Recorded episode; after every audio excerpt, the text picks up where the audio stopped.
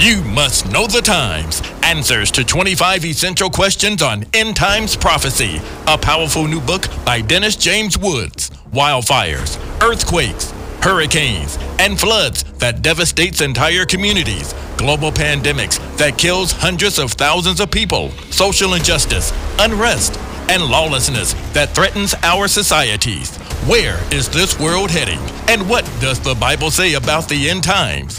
You Must Know the Times is an eye opening book specifically designed to educate readers about the last days. You will learn what the Bible says about conflicts in the Middle East, the tribulation period, the nation of Israel, the mark of the beast, the Antichrist, Armageddon, the rapture of the church, and many more essential topics. Get your copy today of You Must Know the Times by Dennis James Woods at Amazon, iTunes, Google Books, Barnes & Noble, or wherever books are sold.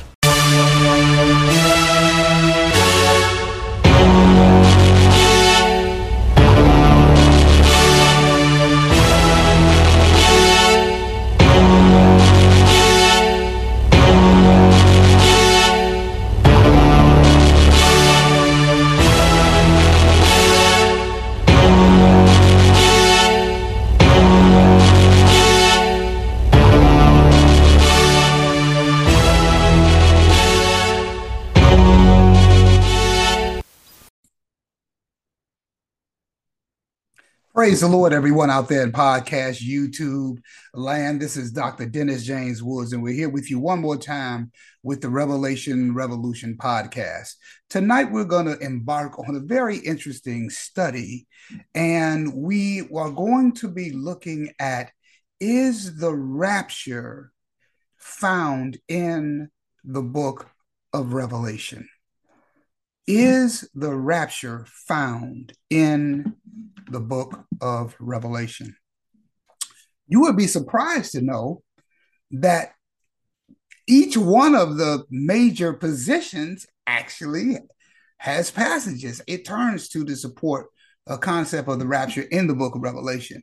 So we're going to get into that tonight, we're going to have some fun uh, studying this, and then we're going to um, look at some more non-traditional uh, passages uh, concerning that uh, that could definitely point to uh, the rapture in Revelation. So uh, at this time, let's have a word have a word of prayer. Father, we do thank you in the name of Jesus for your love, mercy, and grace. We thank you, Lord God, for all that you are doing in our lives at this uh, precise time in the world. We are going through so many things, Lord God, in the name of Jesus, but Bible prophecy and your word is true. And all of the things that you said in your word will come to pass exactly like you said it, Lord God.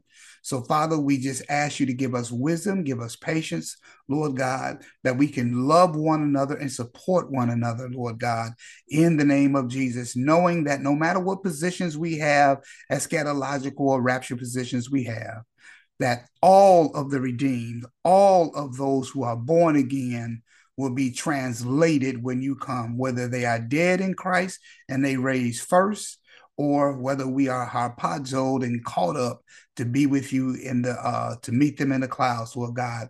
If we're born again, you're le- we're leaving. And so, Father, we thank you and we praise you, Lord God. So let the words of our mouth and the meditation of my heart be acceptable in thy sight. O Lord, my strength and my redeemer. In Jesus' name, amen. So let's get right into our lesson. Again, we're going to be looking at first, we're going to look at the pre trib rapture position, which basically says the rapture happens before Daniel's 70th week. Uh, oh, as a matter of fact, all of the positions that we're going to be talking about tonight, whether pre-trib, uh, mid mid mid trib, um, uh, pre-wrath or post-trib are all pre-millennial positions. Number one, it means that they all believe that the rapture happens before the millennium starts. So the, we're, all in the same camp when it when it comes to that. It's just that the pre-trib uh, believes the rapture will happen before the period known as Daniel's 70th week happens. Uh, mid-trib says it happens in the middle.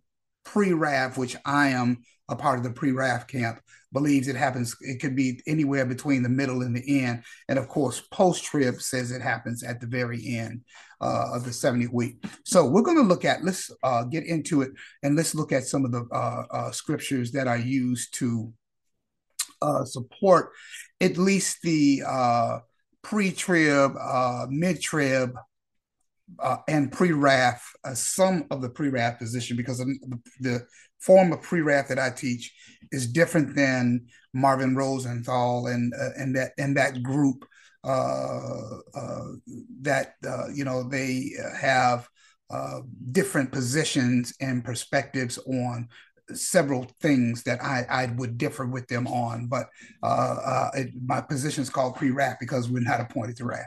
So, but anyway, let's get into this and let me uh, do my screen share. And we're going to get right into our lesson.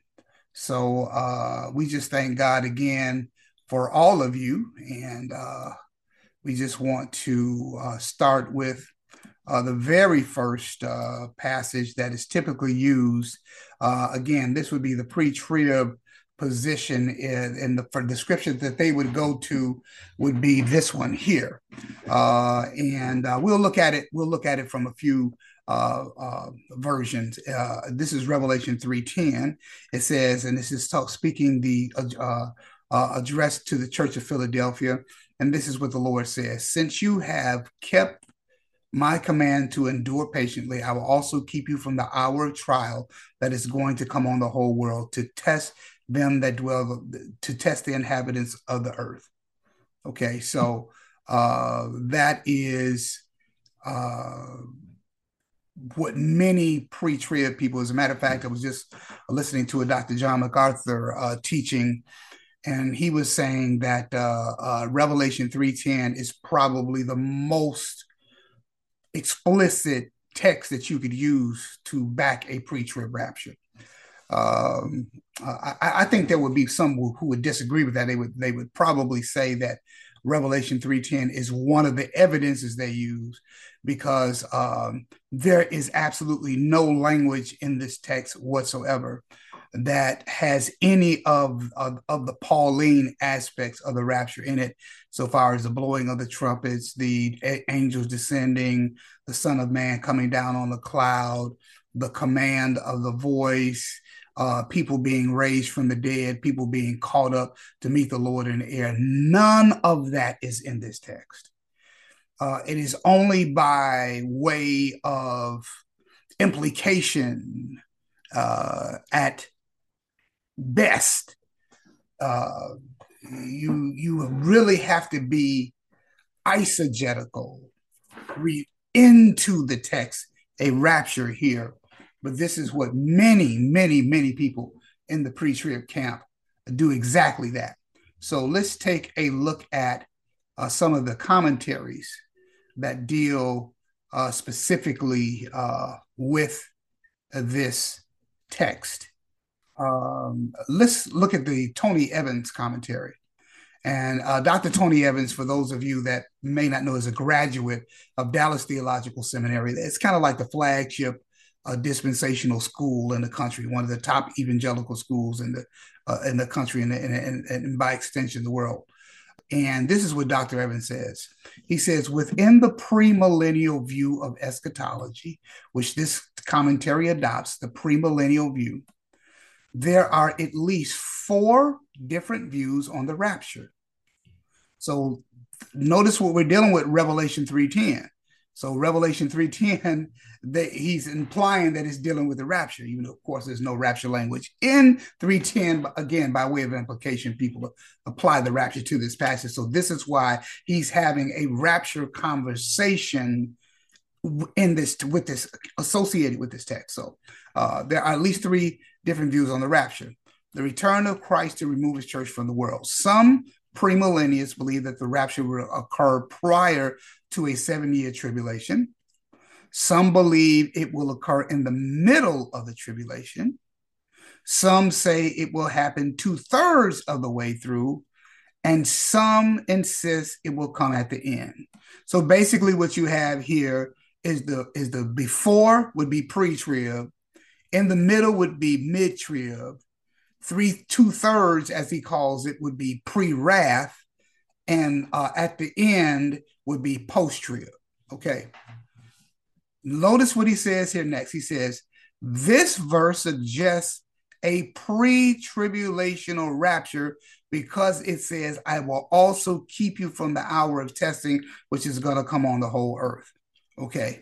Jesus will not merely keep them from the test, but from the period of the test, that is the tribulation period. So, from this text, these uh, words of encouragement to the church of Philadelphia, which is being addressed here, many pre tribulationists have extrapolated from this text and, and see a pre trib rapture being implied here, uh, even though there is nothing explicit in this text whatsoever that uh, talks about the raising of the dead and all of that. It's it's by it's by implication, but it is one of the main scriptures that they use, and uh, so that is uh, uh, what I wanted to talk about. So this is one of the scriptures that pre-trib uses.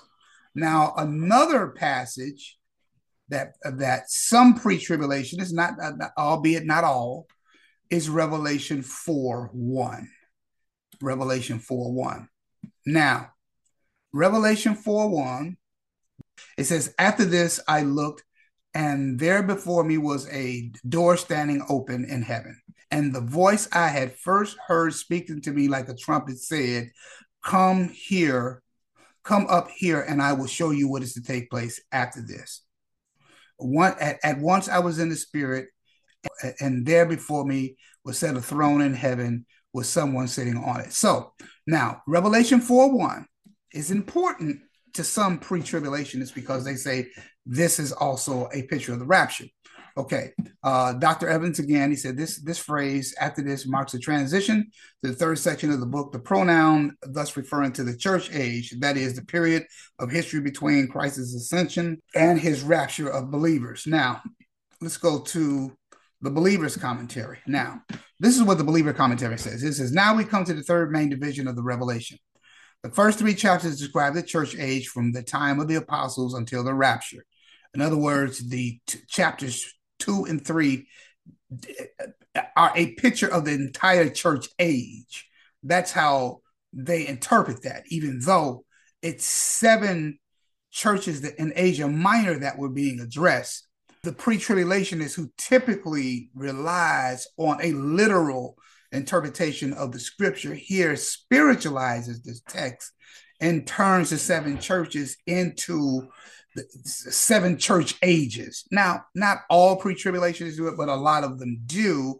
And so this is why you have this type of language. And this is why uh, uh, in this uh, uh commentary, uh, uh, Dr. MacDonald, MacDonald says what he says. Okay, he said there is a definite break between chapters three and four, from this point on, the church is never mentioned. The church is never mentioned as being on earth. Now, that's a statement. Again, it's one of those statements, ladies and gentlemen. They make that claim, but there's nothing really in the scriptures to back that up because of the use of the word church. And just let me let me say uh, what he's doing here. He's he he's equating the use of the word church to in the in the text of Revelation to meaning the church is not on earth. So uh, let me say that again. He's equating the church not being mentioned in the text after Revelation 3. He's equating that to the church not being on earth. And you just simply cannot make that claim. You can't do that. And the reason why you can't do that is the word church is not used in seven New Testament epistles, starting with uh, Second Timothy, Titus, First John, Second John, Jude, technically first peter even though in king james the word church is italicized in chapter 5 when it says the church at babylon. The other trans that's a bad translation. The other uh, translations don't even use the word church there. Church is italicized which means it's not in the original manuscripts and it's not in the other translations either. It's just in the king james but it's italicized. And that's in first peter and second peter.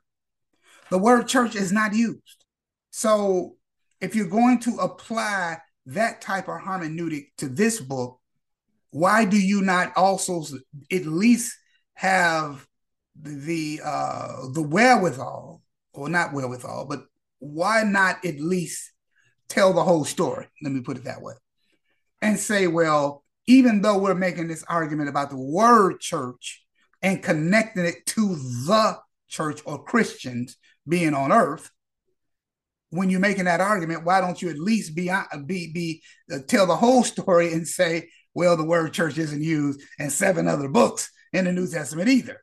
See, but they never do that.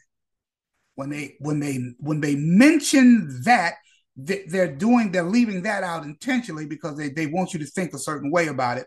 But ladies and gentlemen, it's just not a good way to do it. Okay. So uh so let's let's move further on. This is what he says uh, verse 4 1. The voice that invites John to heaven is the voice of Christ. Many Bible students believe that John's entrance into heaven is a picture of the church being taken to be with the Lord at this time. Now, ladies and gentlemen, let's let's let's look at the text. Let's look, look, look we just let's just look at it. This is what it says. After this, I looked and there was before me. Who's the me? The me there is John. John is talking about himself. Okay. After this, I looked, and there before before me was a door standing open in heaven. And the voice I had first heard speaking to me, like a trumpet, said, Come up here, and I will show you which must take place after this. At once I was in the spirit, and there before me was the throne set in heaven. And then he begins describing the events in heaven. So clearly, ladies and gentlemen, this is a call. God called John up to heaven. Since when has the body of John been equated to the body of Christ? I mean, admittedly, not all pre tribulationists would point to a passage like this to say, see there, the rapture isn't happening. But even Tony Evans and them, they still mark the transition to saying because the word church isn't found. And so we we get these breadcrumbs that they're dropping, trying to imp- make implications without anything directly explicit. And that's the problem with doing that. Ladies and gentlemen, there's a message in the book of Revelation for the church. And uh, so that's from the pre trib point of view. Now, the next one we're going to look at is the mid trib. So let's go to Revelation 11. And uh, verse number three, beginning at three, is that at that time I will appoint my two witnesses, and they will prophesy 1260 days, clothed in sackcloth these are the two olive trees, the two lampstands that stand before the Lord of the earth. Now, there is a reference in Zechariah um, uh, that speaks of the two lampstands and all of that, the, the two olive trees. It, it speaks of that. Uh, and the two olive trees by it, one of one on the right hand of the bowl and one on the uh, left side there. Uh, that's Zechariah 4, uh, 3, verse 11 and 14. So there's another reference for the two lampstands uh, if you want to uh, search that out further. And he said, These are the two anointed ones that stand by the Lord of the whole earth. Again, that's Zechariah. So this is a reference to uh, Old Testament reference to these New Testament witnesses. I just wanted to, to point that out. And then so it, it goes, it says, if anyone tries to hurt them, fire comes out of their mouths and they, and they devour their enemies. And this is how anyone who wants to hurt them must die. And they have power to shut the heavens so that it will not rain during they're prophesying, and they have power to they have power to turn waters into blood and to strike the earth with every kind of plague as often as they want. Now, when they have finished their testimony, the beast that comes up out of the abyss will attack them, overpower and kill them, and their bodies will lie in the public square of the great city, which is figuratively called Sodom and Egypt. It's interesting that your God would call Jerusalem Sodom and Egypt. That's how he sees it. It's because they're apostate. And it's, it's, it's like uh, Sodom and Egypt is not a good metaphor for Jerusalem, okay? Uh, because he has to come back and straighten things out. Um, but anyway, let's just keep, keep moving uh, where also their Lord was crucified. So that's that's how we know it's Jerusalem. It says, and for three days, some of every people, tribe, and tongue will gaze on their bodies and refuse them burial, and the inhabitants of the earth will gloat over them and celebrate by sending gifts one another to, and because these two prophets had tormented the earth. Okay, now something happens here. But after three days and a half, the breath of the life of God entered them, and they stood upon their feet, and in terror struck those who saw them. Okay, so uh, in the mid trib, some of those in the mid trib position, which which is kind of a position that is not as popular as it used to be, particularly not at pre wrath, because pre wrath is a is a is a is a is a great mixture of mid trib, post trib, uh, uh, and it takes aspects of that and it incorporates them into a into a, a separate position. Uh, so some in the mid trib camp, and this isn't the only scripture they use. I think they also use uh, Revelation uh, further on in Revelation uh, to show the seventh trumpet is also being part of the uh, uh, rapture uh, scenario, which we'll get to later. but the, in mid trib, they say that the two witnesses are representative of the church being caught up midway through the tribulation. How do we know that? Because the two witnesses have three and a half years or 1260 days uh, to prophesy. So that would take you midway through the tribulation. So that's what the mid trib position would incorporate that. That's not the totality of it. I'm not teaching total mid trib here. I'm not doing that. So I'm just giving you some of the passages that people use. Now, uh, so far is pre wrath, the pre wrath that aspect that I do not ascribe to would see uh, between the sixth, the sixth seal and the seventh seal, between these two, they would see the following passages as the rapture.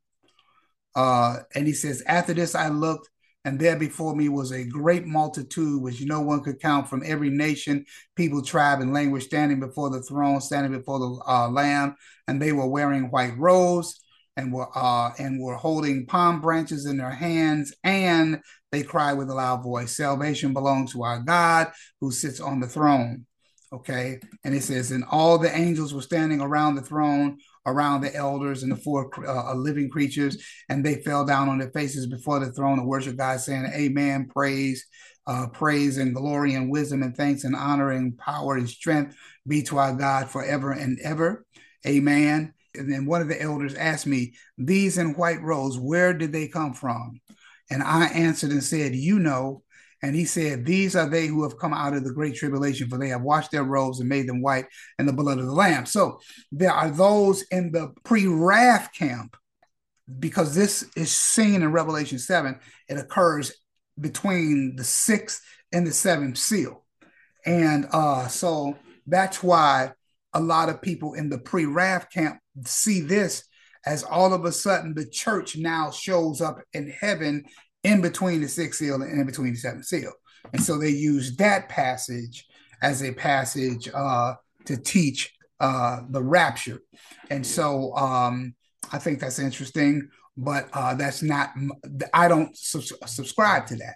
Uh, that is not the position in, in, in the pre-wrath that I teach that, that uh, I, I, don't particularly uh, go there Uh, for that one.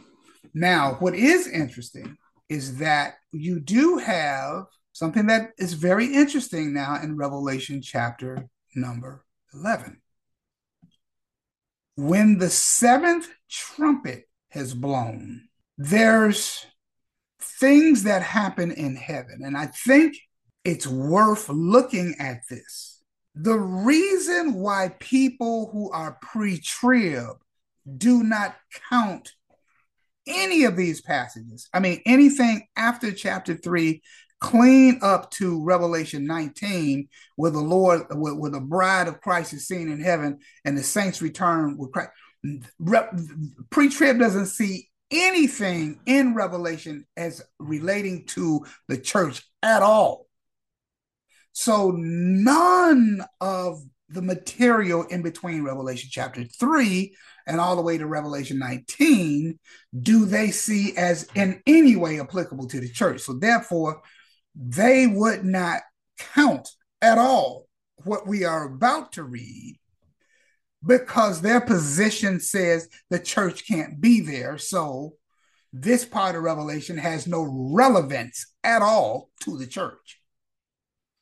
I do not take that position at all, at all, not even close to that, because theologians and scholars have determined for us what God's word and who it applies to. And I don't think, I don't think, I don't, I don't care how many DDs or THDs behind your name that you have, that you have the authority to relegate God's word to where it doesn't apply to his people. And God put revelation in the Bible for the church to read. This isn't filler. This information is here for a reason, ladies and gentlemen.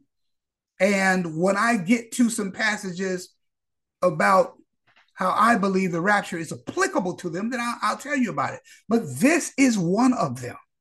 This is one of them, the seventh trumpet. I'm going to tell you why. Now, the seventh angel sounded his trumpet, and there were loud voices in heaven which said, The kingdom of the world has become the kingdom of our Lord and of his Messiah, and he will reign forever and ever. Now, ladies and gentlemen, that's interesting. When that trumpet blows, it triggers an announcement in heaven. the announcement that is made in heaven that the kingdom of the world have become the kingdoms of our Lord and of his Messiah, and he will reign forever and ever. In other words, Christ at the blowing of the seventh trumpet seizes authority over the world, but it is done in heaven first. Now, those of you who may remember Jesus's conversation that he had with Pilate, and Pilate said to him, Are you a king? Jesus said, As someone tell you that you know that of yourself, did you hear someone tell you?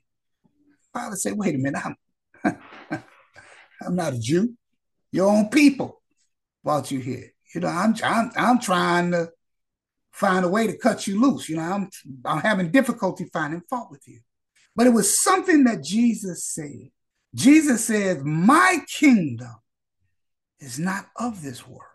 And if my kingdoms were of this world, then would my servants fight. When the seventh trumpet blows, what Jesus told Pilate changes. He says, My kingdom is not from here. He said, If it were, my servants would be fighting. In the meantime, since the death, burial, and resurrection of Jesus Christ, we're not in the age of the church. Christ dwells in us, but the kingdom of God has still come, is within you. It, it comes without observation. This is why the Lord must come back physically the second time, his second advent, as King of King and Lord of Lord. And this is what we see in Revelation 19. The Lord actually comes back to rule. But before he does Revelation 19, when he invades the earth with an army, because kingdoms have kings, kingdoms have territory, and kingdoms have armies to protect their territory. That's why Jesus told Pilate, he said, Look, if my kingdom was from here, we'd be fighting. you, you wouldn't be putting your hands on me at all. So you don't have any authority. You only authority you have is what my father gave me. But when the seventh trumpet blows, that changes. So when that seventh trumpet blows, that is the signal for the authority of the kingdom of God to which would soon follow the ushering in of his literal second advent or his appearance. So after this announcement is made in heaven, ladies and gentlemen, this is what happens. And the 24 elders who were seated on their thrones before God fell on their faces and worshiped God, saying, We give thanks to you, O Lord, Lord God Almighty, the one who is who was, because, listen to this, because you have taken your great power and have begun to reign. See, now they articulate what was implied by the blowing of the seventh trumpet. The kingdoms of this world have become the kingdom of our Lord and of his Christ. And they said, Lord, we give thanks and power, uh, thanks and glory to you because you have taken your great power and you have begun to reign. Glory to God. Let's just get this in the NASB. He says, We give thanks to you, O Lord, my uh, uh, Lord God Almighty, who was and, and because you have taken your great power and begun to reign. That's in the NASB. Let's go to the uh, uh, Christian Standard Bible. We give thanks to you because you have taken your power and have begun to reign. Uh, let's go to the New Living Translation. We give thanks to you, God, uh, Lord God Almighty, the one who who is and was, uh, the one who is, who always was. For now you have assumed your great power and have begun to reign. Glory to God the complete Jewish Bible. We thank you, Adonai, for the for for God of heaven's armies, the one who is and was, that you have taken your power and have began to rule. So, so the whole idea with the blowing of the seventh trumpet is the rule of Christ is about to jump off, which which which sets the stage for him to to return in Revelation 19. Glory to God. Now, in verse 18, the response to this is this 18. The nations were angry, and your wrath has come. The wrath of God will be specifically targeted at the nations during the series of bowl judgments that are going to be poured out. But you have to understand the reason it's it, it's it's being articulated here is because it addresses the precursors to why Christ comes back as King of Kings and Lord of Lords. And when he comes back, he has a crown. He has many crowns on his head. He's the he, and the Bible says that the, and the word of God was uh, uh, uh, uh his name was the word of God, and he, he comes with the armies of heaven. We're talking about Revelation 19 and how that sharp two-edged sword is going to go out and kill everybody uh, uh, that, that has uh, come to the battle of Armageddon. Uh, glory to God. But all of these things happen under the series of bowl judgments articulated, identified as the wrath of God. So we're getting the precursor to what all of this means. The nations were angry your wrath has come. But not only is it a time for wrath, ladies, ladies and gentlemen, but it's also time simultaneously for something else. And this you have to listen to this because it's good. The time has come for judging the dead. Listen to this, ladies and gentlemen. This happens at the seventh trumpet. Pre-trib hates this passage. And it, I, I, heard uh, uh, uh, Perry Stone jumping all over, dancing around this passage the other day, trying to talk about why the seventh trumpet of Revelation is not this, the last trumpet. Ladies and gentlemen, there's only one group of eschatological trumpets. You're not going to find any other any other where any other place. But but but but let, I don't want to get off my point right now.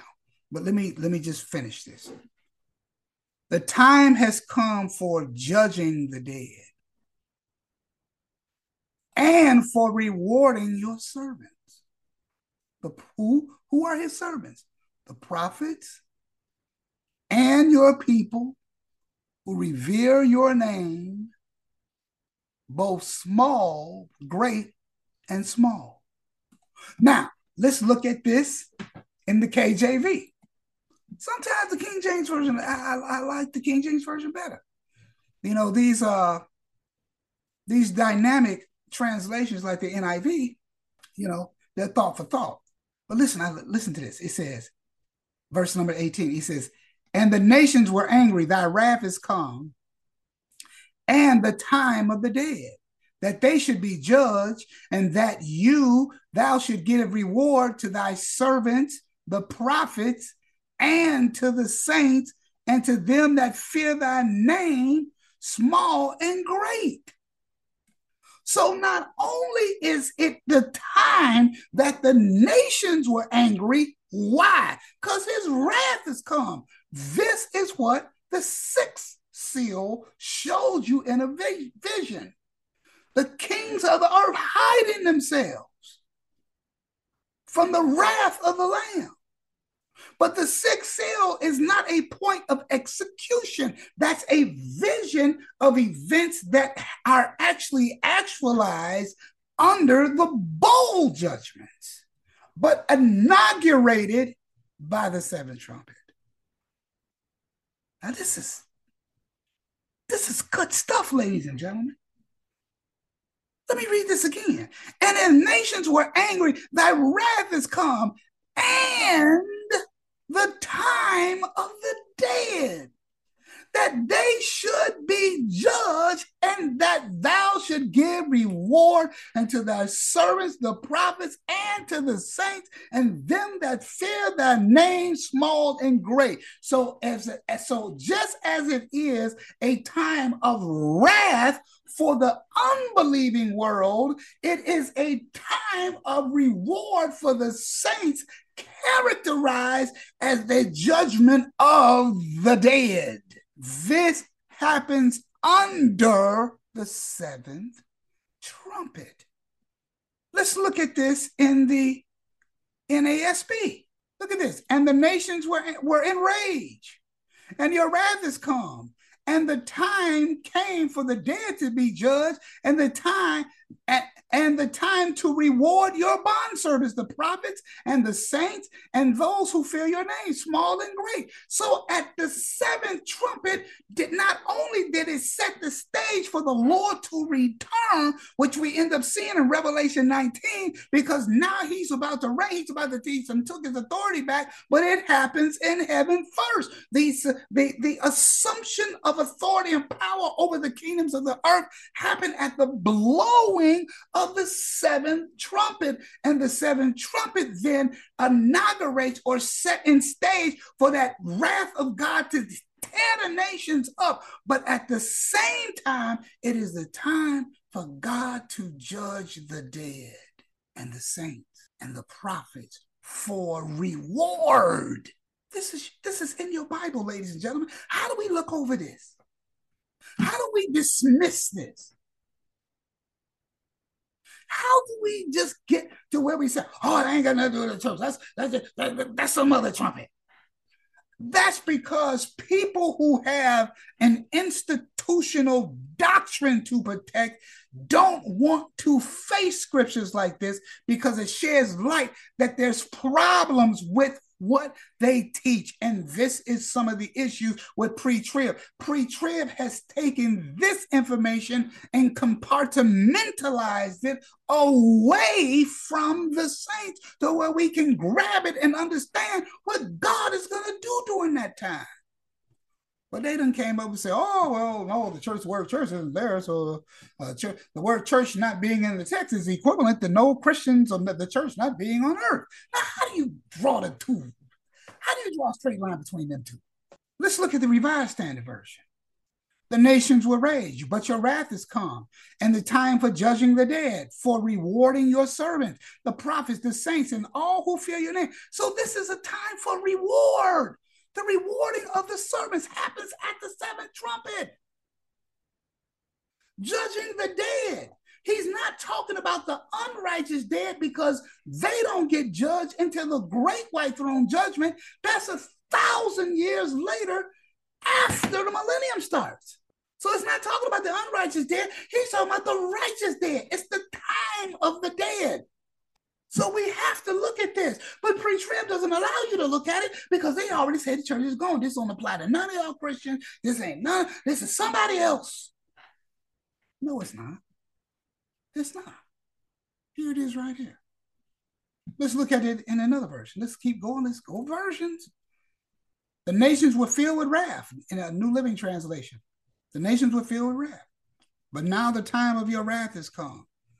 It is time to judge the dead and reward your servants, the prophets, as well as your holy people, all who fear your name, from great to least. And it is time to destroy all who have caused destruction on the earth. So at the time, and listen, and let me finish that. Let's let's go back to the uh, uh, NIV on this. Okay, now the time has come for judging the dead and for rewarding your servants, the prophets, and your people who, who revere your name, both small and great, and for destroying those who destroy the earth. So while the nations are angry and being destroyed in the wrath of God, at the same time, the people of God, including the dead and the saints and the prophets, are being rewarded. And this happens at the seventh trumpet. Why? Because Christ is taking his kingdoms back the kingdoms of this world have become the kingdoms of our Lord and of his Christ. It sets the stage for his wrath, but before his wrath can come, he rewards, he, he calls his dead and he reward and he sets up the reward ceremony for them while at the same time wrath is getting ready to break off on the earth. Now, didn't God say we're not appointed to wrath? Did, did, did, did he not say that? That's why the seventh trumpet it's important. Why do you think it's called the time of the dead? Ladies and gentlemen, that's not by accident. It just so happens. Just it just so happens. He says, I declare, brothers and sisters, that flesh and blood cannot inherit the kingdom of God, nor does the perishable inherit the imperishable. Listen, I tell you a mystery. We shall not all sleep that's the dead. But we shall all be changed in a flash, in the twinkling of an eye. At what? The last trumpet. For the trumpet will sound. What happens first? The dead will be raised imperishable. Now, didn't Revelation just say that? Let's go right back to it. See, because I, I, know y'all don't believe this. Y'all, you don't heard the, the narrative where none of this stuff applies to, the, to us. I, I know you, you you've heard it so long that it's in it's just in your blood. You just can't get your brain to wrap around it. But it just so happens that at the last trumpet that Paul talks about, he talks about the dead in Christ rising first. Here it is again. Verse number 18. We know we talk about the seventh trumpet, right? That's the last one, right? The nations were angry, your wrath is come. Look at this. The time has come for judging the dead and for rewarding your servants, the prophets, and your people who revere your name. So it's the time to judge, it's, it's called the time of the dead, to judge the dead saints. Not only just the dead, but, but it's because the dead in Christ rise first. We have to understand it is a resurrection slant rapture.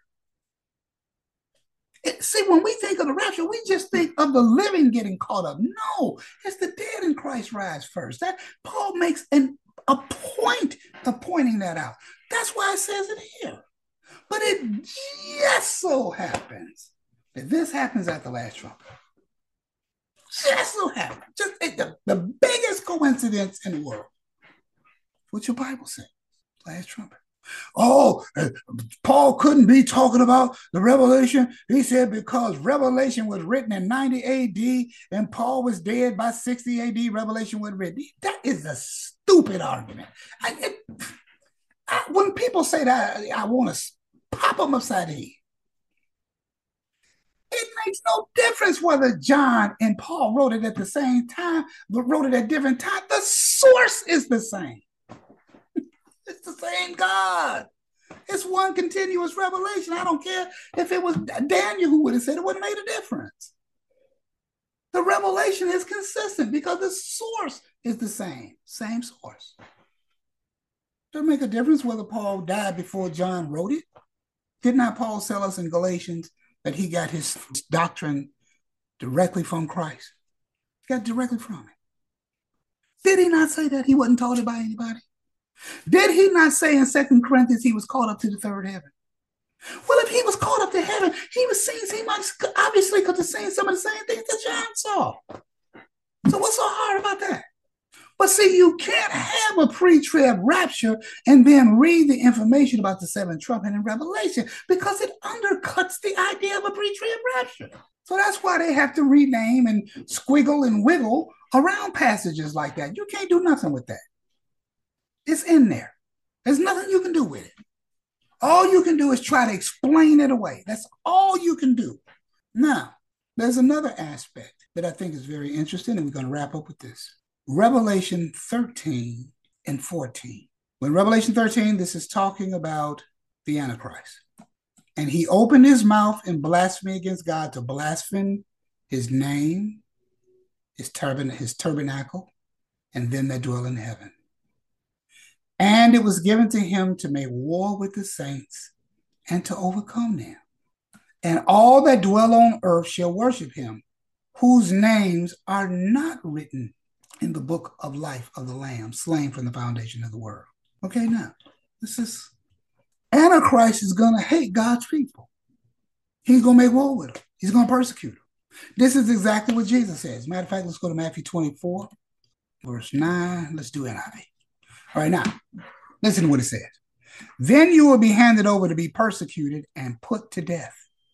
You will be hated by all nations because of me. And at that time, many will turn away from the faith and betray one another. Now, Jesus told us what's going to happen. He says you're going to be handed over to put to be put to death. He said, and because it's going to cost people their life, many are going to walk away from the faith. But this is what Paul said, Second Thessalonians. Oh, y'all, y'all got me on a roll now. Second Thessalonians, chapter number two. Verse number two. It says, that you not be quickly shaken from your composure or disturbed either by spirit or by message or letter as it was from us to the effect that the day of the Lord is come. Let no one deceive you in any way, for it will not come unless the apostasy comes first. First, there has to be a defection from the faith. And this is exactly what Jesus said would happen. Jesus said they're going to come and put you to death, lock y'all up. He said that's going to cause many to flee from the faith. This is exactly what Paul says. There's going to be a big defection from the faith. Once this, these things jump off, folks are going to abandon the faith especially the spaghetti back people who will not stand to be persecuted because they've always been taught they weren't going to be here. So when this stuff has starts happening, they're going to jump ship. And that's what Jesus said would happen. That's not Dennis Woods. That's the Lord said that. Let no one in any way deceive you, for it will not come the day of the Lord unless the apostasy comes first. That's going to happen. People are going to abandon ship once their lives is on the line. And this is why Revelation, let me just to give you some encouragement here. See, this, we have to start teaching people this so they'll be ready for stuff. Folks ain't ready for nothing right now. Listen to this. And he said, Listen to this. And they overcame him because of the blood of the Lamb and because of the word of their testimony. And they loved not their life even when faced with death. This these are the Christians who are the stand up Christians who face the Antichrist without bowing. And I want you to think about this. These people stand up for Christ under the worst conditions in all human history, under the worst tyrant that the world has ever known, under direct persecution by the devil. The devil shoots his best shot at the Revelation 13 saints, ladies and gentlemen, and they refuse to bow. That is not some spaghetti back left behinds that Tim LaHaye and Jerry Jenkins told you all about. That's not no left behinds. These aren't left behind Christians. These are the people that God allows to be persecuted because they stand up for Jesus and they're witness to God. God sets them out, He allows them to be persecuted. That's the truth. Glory to God. So when we go back to Revelation 13, this is what we see. And he opened his mouth and blasphemed, and it was and, and it was given to him to make war with the saints. Listen to how the uh listen to how the uh Christian Standard Bible puts this. And it was permitted to wage war against the saints. That's what that word means. It was permitted. In other words, God allowed it. God set them people out there. He he set he set them saints out there to be persecuted, to be headed, to stand up for Christ, just like his son, just like his apostles, just like he threw Job out there before Satan said, "Have you considered my servant Job?" God is the one who set Job out there. He sets these out there. Paul said, "We're spectacles. We've made we've made spectacles to the world. We're spectacles." They put us in the arenas. They cut our heads off. They let the wild animals tear us up. They set us on fire. But guess what? We don't bow. We like the Hebrew boys. Hey, you can throw us in the fire all you want. We're not bowing. Throw us to the lions. We're not bowing. Polycarp told him, said, 86 years I've served the Lord. He's been good to me. How can I turn my back on him now? Jesus Christ is Lord. And with that, they set him on fire. They didn't want to, they didn't want to kill Polycarp. He was the bishop of the church of Smyrna. He was a student of John, the apostle. They liked Polycarp. He was a venerable old guy. But he wouldn't say Caesar is Lord. So they killed him. And he didn't bow. We, that's not a message we have in America today. We too busy running around the church looking for God to do some something for us. Like some celestial Santa Claus. This the, the, the, these those type of Christians would never make it up under this because they're not being taught anything. They're not being taught that we there's going to be come time where we have to endure. No one's hearing that message today. Nobody wants to hear it. We want to hear, Lord, buy me a Mercedes Benz. And yeah, that's it. Glory to God. Uh, miraculously uh, uh, uh, uh, uh make my debt go away. You know, people always want to get out of paying their bills. Well, what about the what about the people you got the merchandise from? Don't they deserve their money? They got a business. You done came and signed your name on the dotted line, charge up all this money. No, you don't have the money for it. Now you want God to do some miraculous debt elimination. You, you know, you hear this stuff in these churches. That's ridiculous. It really is. Think that these people that had itching ears running around trying to hear a word here and there, do you think they're going to stand for persecution? Of course they won't. They're going to fall away. That's why Jesus said that. Okay, now all who live on the earth are going to worship the Antichrist. Everyone except those who had whose names were not written in the Lamb's book of life. Listen to what it then says here. Anyone has ears to hear, let him listen. This is what the Lord is about to say. He said, Listen to me now. If anyone is to be taken captive, into captivity he goes. In other words, God said, I got complete sovereign control over this. If you are appointed to this, this is where you're going to go. All right. If anyone is to be killed with the sword, there is a there is a a, a predestination in this. There is an election. There's like an appointment here that he's dealing with. God's sovereign control. If anyone is to be killed with the sword, with the sword he will be killed. Well, they hung Jesus up. They hung the apostles up. Hung Peter upside down. They did it. They, they've been doing it all the time. Jesus just letting you know this is what's going to happen. I'm telling you ahead of time. And this is why it says, this calls for endurance and faithfulness from the saints. So that's an encouragement to God's people. This, this isn't some pity patty spaghetti bat left behind who didn't make the rapture cut because they was in the club when the rapture happened. That's ridiculous, ladies. And gentlemen. That's ridiculous. That is such a ridiculous narrative. It is. That's not what this says. Glory to God. Now, let's listen to this. Verse number nine. I'm gonna deal with this real quick. Let's go to the King James because it says, it It says, if any man has an ear, let him hear. Now, pre-trib says, see there, in Revelation 2 and 3, it said, He who has an ear, let the Spirit hear, let, let him hear what the Spirit says to the churches. That's because the church was on earth. And since the church ain't on earth, he don't say that. That is another stupid argument. It's a stupid argument. I'm gonna tell you why. In chapters one and two, you were dealing with seven churches in the province of Asia Minor, which we know of as Turkey. These were actual churches, ladies and gentlemen, on a courier route that began with Ephesus and ended with Laodicea. Come on, now they know. You, you guys know this. They, they, they, there were real congregational issues.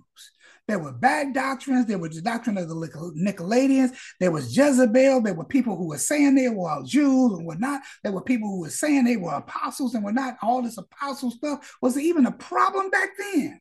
Glory to God. Now you got apostles running around everywhere. It was a, it, it, was already, we hadn't gotten out the first century. There were still apostles, uh, original apostles still living, and you already had people trying to assert themselves into the apostolic office, and the people at Ephesus wouldn't have it and called them out. Jesus said, I like that about you. He said, because you you have you you you call these folks out who call themselves apostles and found them to be liars. First century, there was a problem. So in the first century, the Spirit is actually dealing with the church at Ephesus, the church of Laodicea, the church of Philadelphia, Smyrna, Sardis, Pergamon, and all that. They, they, were actually dealing with certain congregations. Well, what's the difference between chapter 2 and 3 and chapter 13? Well, chapter 13, you are 2,000 years in the future. Revelation 2 and 3 were in the first century, ladies and gentlemen. Revelation 13 is at least 21, at least 21 centuries later. And he's not addressing people on the basis of a local congregation. Now he's dealing with the saints at large throughout the world who are going to be living under the tyranny of the Antichrist. So that's why he's not talking about any churches. He ain't talking about the church in Chicago, the church in St. Louis, the church on the north side, church on the west side, and them other churches over there. He's not dealing with that. Now he's dealing with the saints because the Antichrist ain't gonna be concerned about that. He's gonna be looking for anybody that names the name of Jesus. And so this is why he says, if any man has an ear, let him hear. They're not addressing churches, they're not addressing congregations 2,000 years later. It's a whole different milieu. This is a worldwide global economy, and people are not being dressed addressed on the basis of an angel of a church or a pastor with a message to that congregation. That's not what John is doing here. So that's why you don't see the word church. Glory to God. And the Apostle John didn't use the word church the way Paul did anyway. That's another conversation, though. We'll get to that later. All right, now. So he says, If any man have an ear, let him hear. He that leadeth into captivity or let me go back to the uh, NIV because it says it better. If anyone is to go into captivity, into captivity he would go. If anyone is to be killed with a sword, with a sword he would be killed. This calls for patience and endurance and faithfulness on the behalf of God's people. Now, let's go to Revelation, Revelation 14. Now, the reason why, again, why I'm pre-wrath and I, I'm pre-wrath the way I, I, I, I am is because even during this period, the grace of God has not stopped. You don't get a discontinuation of the grace of God until the wrath of God. But right now, you still got the grace of God going. I'm you, I'm it to you. The three angels. What does the first one do? Then another angel flying in the mid midair, he had the eternal gospel to proclaim to them that live on the earth, to every nation, tribe, language, and people. He said in voice, Feel God, give him glory, because the hour of ju- his judgment is come. Worship him who made the heavens, the earth, and the sea, and the springs thereof. In other words, the angel is saying, We're right at the door for this wrath to start busting. This is y'all last chance. Here, get the gospel. Preachers, there ain't gonna be no TBNs at this time. There ain't gonna be nobody meeting in no churches talking about Jesus. All those people are gonna be hunted down. They're gonna be looked by the Antichrist. So what's gonna happen is God is not gonna leave this up to humans. What He's gonna do, He's gonna send an angel to the planet, ladies and gentlemen. I know you haven't heard this before. I know this is deep, but I want you to follow me here. God is so loving, even during this time, so loving and his the door of the grace is still open. And so it cannot be hindered. He doesn't leave it up to humans to do this. He sends an angel to the planet. So, and you know why this is more effective? Satan can't block the angel, number one. And the angel doesn't need interpreters, number two. And the angel is not hindered by time or space. He can be all over the world. People can hear him. Don't you know on the day of Pentecost, ladies and gentlemen, this is why the day of Pentecost was so such a, a great thing, is because those tongues of fires that the men got, it allowed them to speak in a heavenly language that could be interpreted by all humans. That's what was special about that. I don't really believe it was xenolalia in the sense of foreign nations, different tongues from foreign nations. And Peter speaking Spanish, and he didn't know Spanish. I don't believe that's what it was. Those cloven tongues of fire were a heavenly tongue. In other words, if God spoke to the world, God would just speak to us. We would all hear it in our own native tongues. God wouldn't have to say nothing in English, then Spanish, then German, then Russian, then Swahili, and all that. He wouldn't have to do that. He would just speak. We'd all understand it. Even the animals would understand him even the birds, the fish, all of he can speak to anything he created. All of them understand God. Trust me. His message gets through to everybody. So when the angel comes with this gospel, ladies and gentlemen, he'll be able to reach all the unreachable. You know, it takes decades to get yourself amongst some uh, primitive tribe with a primitive language so you can understand that language, so you can interpret the Bible to them. You know how long that takes? If you don't get eaten first, if you don't be part of the menu, it takes time for all of that. This angel won't have to go through any of that. So the doors of grace are still open. I like the first angel, but listen to the third angel. The third angel followed and said with a loud voice, If anyone worships the beast and his image, now, this, now listen to this, ladies and gentlemen. If anyone worships the beast and his image and receives the, the mark on their forehead or on their hand, they too will drink of God's fury, which has been poured out full strength in the cup of his wrath. Now, the wrath of God that is particular to what we are not appointed to, which is not us getting killed. We can we can get killed. All we've been Christians been getting killed. This wrath of God cannot be exacted until the mark of the beast has been issued and people worship the beast as God. So, this is why he said, if you get the mark of the beast, you will suffer the wrath of God. Because at the point at this point, it still isn't poured out yet not the one that we have been guaranteed not to go through, not the one that dispensationalists say, well, if it if the grass burns up and all that, that's the wrath of God. Listen, we've been having fires like crazy, and whole towns have been getting burnt out. We still on earth. We've we've had COVID nineteen. We still on earth. If anyone worships the beast or his image, now, ladies and gentlemen, God sends an angel to warn people not to get the mark of the beast. Why? Because if you get the mark of the beast, this is what's going to happen. He says, They will be tormented with burning sulfur in the presence of the holy angels and of the Lamb. Now, that aspect of the wrath of God is not found in the bowl judgments. This is the eternal wrath of God. So here, the, the angel is letting you know you're going to suffer both of them. You're going to get the bowl judgments, die, go to temporary hell, then be bought out of hell at the great white throne judgment, and then found guilty, then thrown into the lake of fire. The lake of fire wrath is what he's talking about in this portion of it. So, therefore, he says, they too will drink the wine of God's fury, which has been poured out full strength into the cup of his wrath. That's Revelation 16, the cups of wrath in the bowls that are going to be poured out on the world.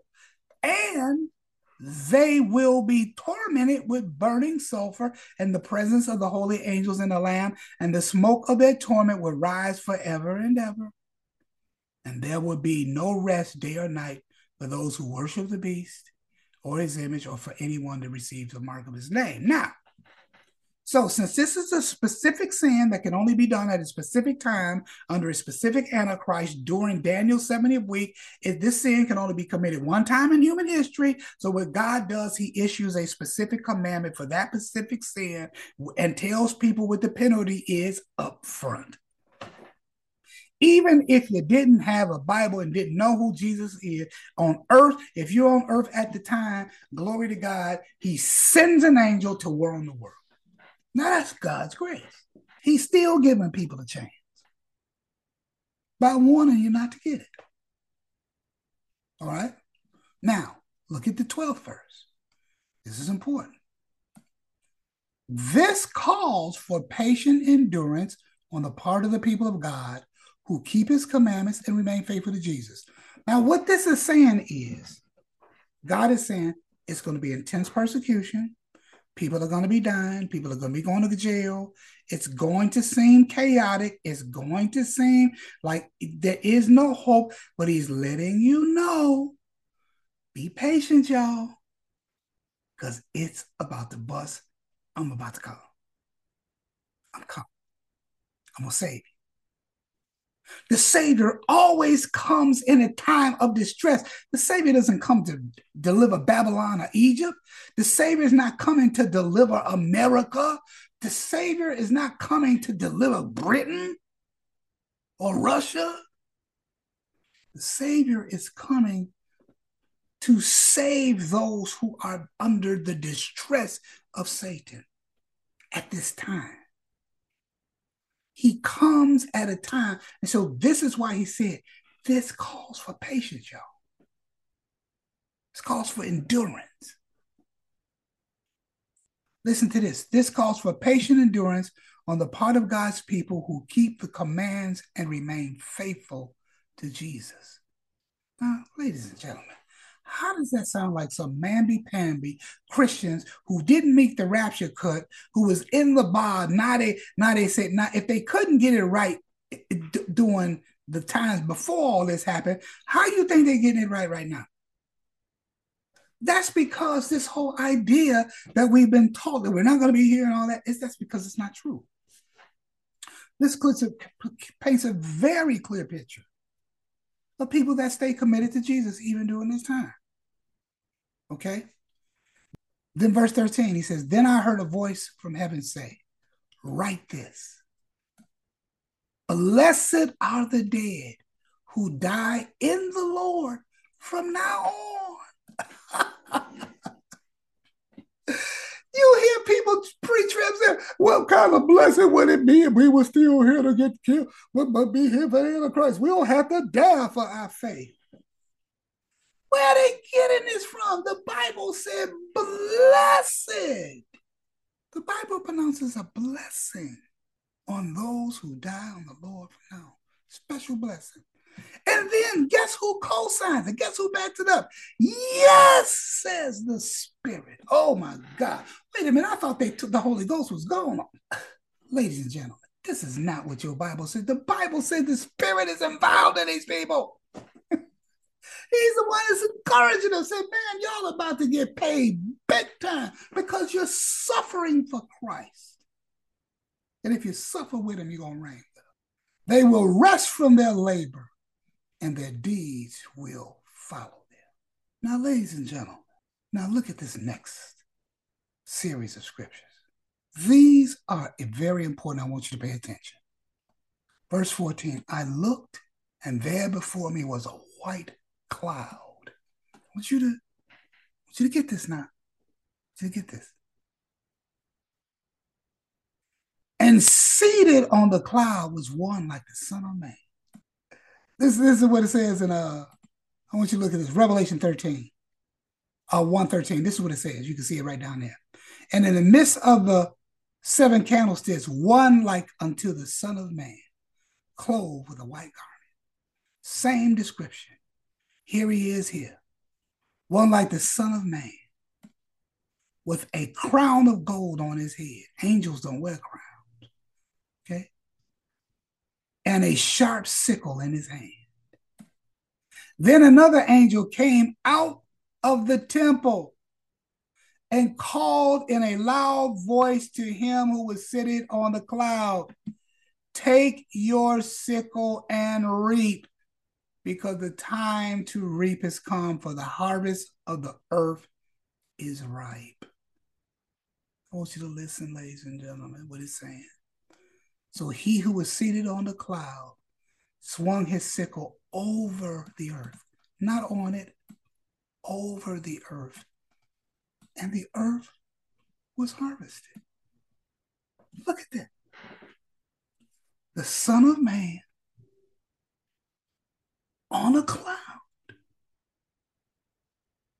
An angel yells out to it, Time for you to get your harvest. So the Son of Man takes his sickle, and he swings it, and he reaps it over the earth. And the earth was harvested. Son of Man gets his harvest. Now, we just got to understand now, here, just in verse 13, we just got finished dealing with this part. Verse 13, then I heard a voice from heaven said, Write this, blessed are the dead who die in the Lord. Why? Why are they interested in the dead who die in the Lord? Because the dead in Christ rise first. He's got to wait on that before number. He's got to wait on everybody because they go first.